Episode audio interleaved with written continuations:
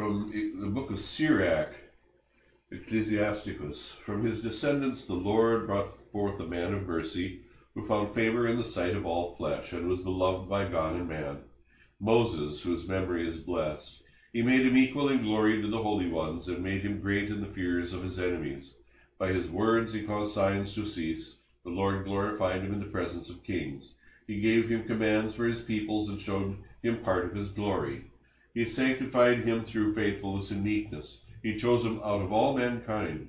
He made him hear his voice, and led him into thick darkness, and gave him the commandments face to face, the law of life and knowledge.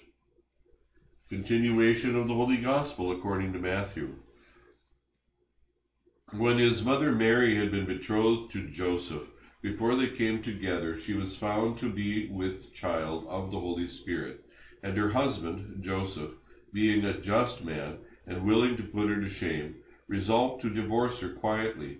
But as he considered this, behold, an angel of the Lord appeared to him in a dream, saying, Joseph, son of David, do not fear to take Mary your wife, for that which is conceived in her is of the Holy Spirit. She will bear you a son, and you shall call his name Jesus, for he will save his people from their sins. The saving words of the gospel.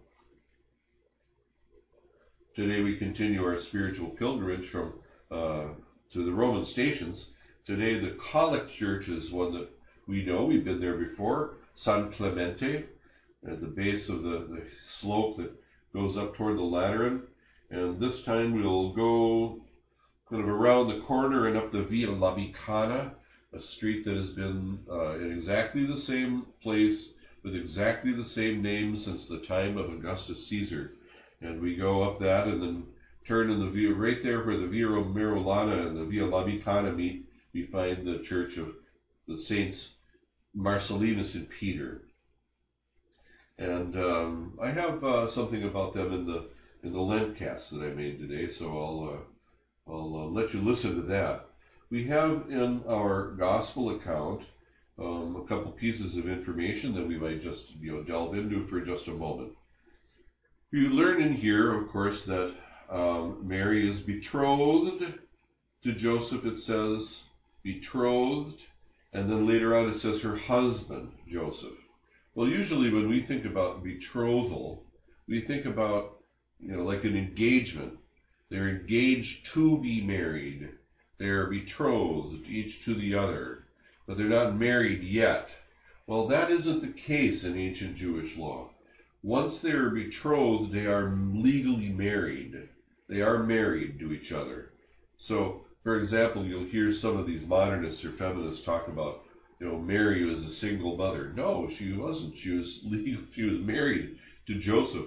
It's just that what would happen is that after a betrothal, there would be a waiting period of you know, maybe a year or something like that, where the the uh, husband would um, prepare the household and so forth. And then when that was all prepared, he would bring her into his house, and they would cons- uh, consummate the marriage. But uh, they're they're married. They're absolutely married. And so this, thus later on, we have the the description of him resolving to, to divorce her quietly, because if she, if people are seeing that she is uh, with child, but they haven't been, they know that she hasn't lived with him yet, then people will assume that you know adultery has been committed or something like that, and he didn't want to expose her to public shame, because it says that you know Joseph Joseph was an upright man and he's a righteous man, and as such, he's bound to fulfill the law. And if he's bound to fulfill the law, and he really thinks that she's committed adultery, then he is bound by the law to take her to the judges, and she might be stoned to death. but apparently he doesn't believe that because if he did, as a righteous man, he'd have to take her to the judges. So he's in a quandary. He doesn't know exactly what to do. And so this is this is when the angel comes, and he's guided by the Lord, you know, by guided by God Himself uh, through the voice of the angel that comes to him in the dream. So that's a little bit of untangling this issue of the words of betrothed and married and divorce and unwilling to put her to shame, and so forth. Unwilling to put her to shame, unwilling to get her stoned to death, which is uh, uh, it's definitely a way of putting a person to shame. So, uh, in any event, um, I have uh, I'd like to make two recommendations. I'd like to recommend first of all that you get a a, a lovely book by Father Calloway about Saint Joseph, and I'll try to put a link into into uh, the post.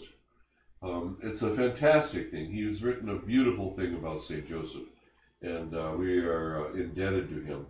and also, I'd like to share with you something from Meditations for Each Day by Cardinal Antonio Bacci about Saint Joseph. Uh, each entry, each day in this book, it goes through the whole year, and each entry has three different paragraphs. And the three different paragraphs example some uh, different aspect of the point that he is um, exploring for the day. Well, here are here's the second of those paragraphs. And if I feel so inspired, I may read the third too. But this is from uh, Meditations for Each Day by Cardinal Bacci. Joseph is described in the Gospel as a just man. This is what I'm saying earlier, uh, that as a just man, he's bound to fulfill the law. Joseph is described in the Gospel as a just man. Perfect justice, such as Joseph possessed, is directed towards God, ourselves, and our neighbors, and embraces itself in all the other virtues. By the way, justice directed toward God is more than justice because ju- God is qualitatively a different person than we are. Therefore, the justice that we owe to God is qualitatively different, and it's a different virtue. It's called what's called the virtue of religion. Justice is the virtue by which we give to persons that which is due to them. Well, what we give to human beings is justice. What we give to God is more than justice, it's the virtue of religion. Going on, a pious tradition claims that he was born wealthy, as well as from being from, a, from royal stock. But he distributed his goods among the poor, and for the greater part of his life worked as a humble carpenter. He loved silence and obscurity. His only aim in life was to please Jesus and his blessed mother. It is believed that he was confirmed in grace from the moment of his birth, and that when he reached the use of reason, he consecrated himself to God by a vow of perpetual virginity. He was always peaceful and hard-working, and never complained about his position in life. Even when grave misfortunes overtook him, he, ende- he endeavored to do God's will from the simple motive that this is what God wanted. We have a great deal to learn from this tremendous saint. Let us love him, pray to him, and imitate him. Let us turn, uh, here's the third paragraph, and something that's really very dear to my heart when he says it here. Then I'll clarify that in a moment. Let us turn to St. Joseph in times of necessity. He is very powerful because his blessed spouse will refuse him nothing, and the Son of God loves him with the love which a son has for a father. He worked for Jesus and Mary all his life and endured hardship, danger, and exile for their sakes. He loved them as nobody else in the world ever loved them. It is impossible that he could be denied the favors for which he asks and which we should request him to obtain for us. Let us go to him trustingly, but let us remember that the surest way of being heard by him is to imitate his wonderful virtues, especially his, hum- his humility, his spirit of prayer, his purity, and his calm desire always to do God's will. Now, this last paragraph um, touches on something uh, which I have come to learn over the years to turn to Joseph in times of necessity. My experience in life has been that Joseph is a very powerful intercessor. And that if you go to him with a true need, with an urgent need, um, he'll help you. Um, he's helped me a couple of times in, in moment of true need, uh, in astonishing, absolutely incredible ways, ways that are so um, complete and with hints along the way that it was him. There was absolutely no doubt in my mind that it was Joseph's uh, sudden and complete intercession. Um, I could recount stories about a couple of times, uh, one of them fairly recent. Um, in the last year or so, uh, I've had uh, uh, a time of necessity, as this paragraph from Bacci said. And I turned to Joseph, and I, just as I committed all of my, um, all of my, my cares and needs having to do with, uh, with the church to Mary, Queen of Priests, I entrusted all my material needs uh, to St. Joseph. And he has been there to help me, um, especially in a couple of specific matters. And I love him and am very devoted to him. And I hope that maybe something of my uh, experience with Joseph will prompt you to turn to him in time of, of necessity, when you really have something needful that needs to be done. And my advice in approaching him is always to be specific. Say, tell him exactly what it is you need, and tell him when you need it. Um, in both cases, uh, uh, two cases especially, when I have turned to Joseph in, in, in case of need, uh, that's what I have done. And it has been, uh, the things that I have needed have been, uh, have come about in exactly the way that I asked, in exactly the time that I needed. And uh, also a little hints along the way. The last time, um, when I did this, uh, things having to do with Joseph suddenly popped up.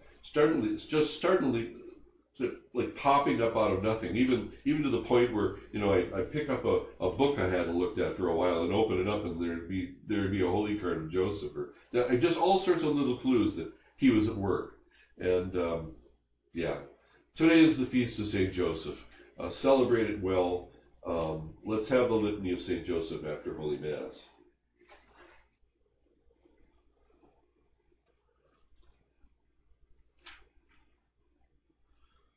the Litany of St. Joseph.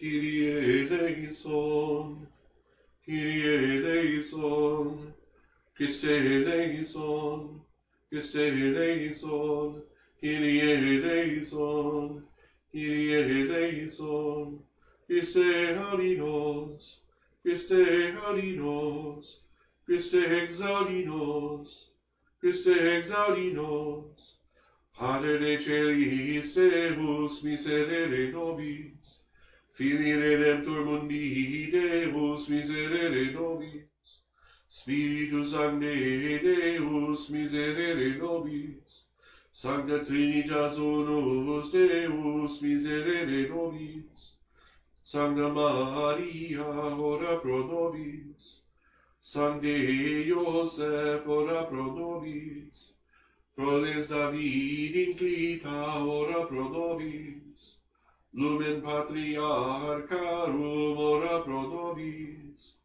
Dei genitricis Ponce, ora pro nobis, Custos pudice e virgini sora pro nobis, Filii Dei nutricie ora pro nobis, Christi defensor sedule ora pro nobis, Alle familiae preses ora pro nobis, Iosef justissime ora pro nobis, Iosef castissime ora pro nobis, Diose prudentissime ora pro nobis, Diose fortissime ora pro nobis, Diose obedientissime ora pro nobis, Diose fidelissime ora pro nobis, Speculum patientiae ora pro nobis,